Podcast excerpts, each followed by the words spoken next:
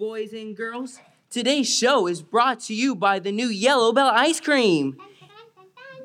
It's absolutely delicious and good for you too. Are you tired? Are you listless? Do you poop out at parties? Are you unpopular?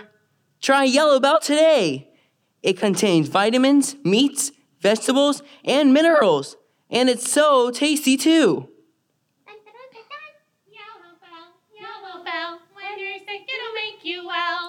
Not sold in stores everywhere.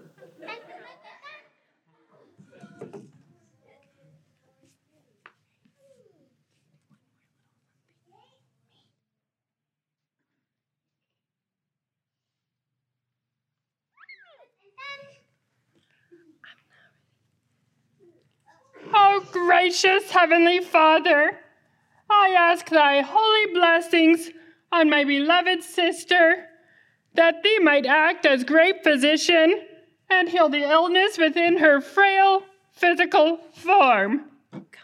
In thy holy and wonderful name, God, the omnipotent, uh, omniscient, what was that other one? Uh, amen. Eh.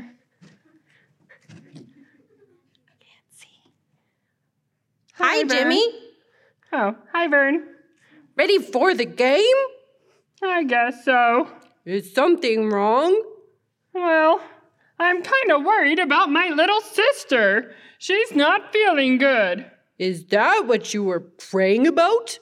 That's what I was trying to pray about, but I just can't seem to do it as well as some of the grown ups at church. I see.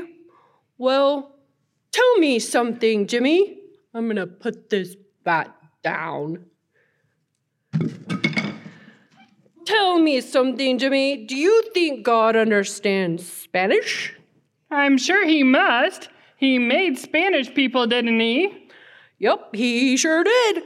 Do you think he understands French and German? Yeah, I guess he knows those too. And what about Swahili? And Tibetan?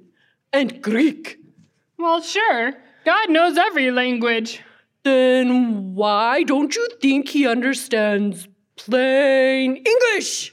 What? Well, when you were praying, it sounded like you were talking in another language. But I just thought that's how you were supposed to pray.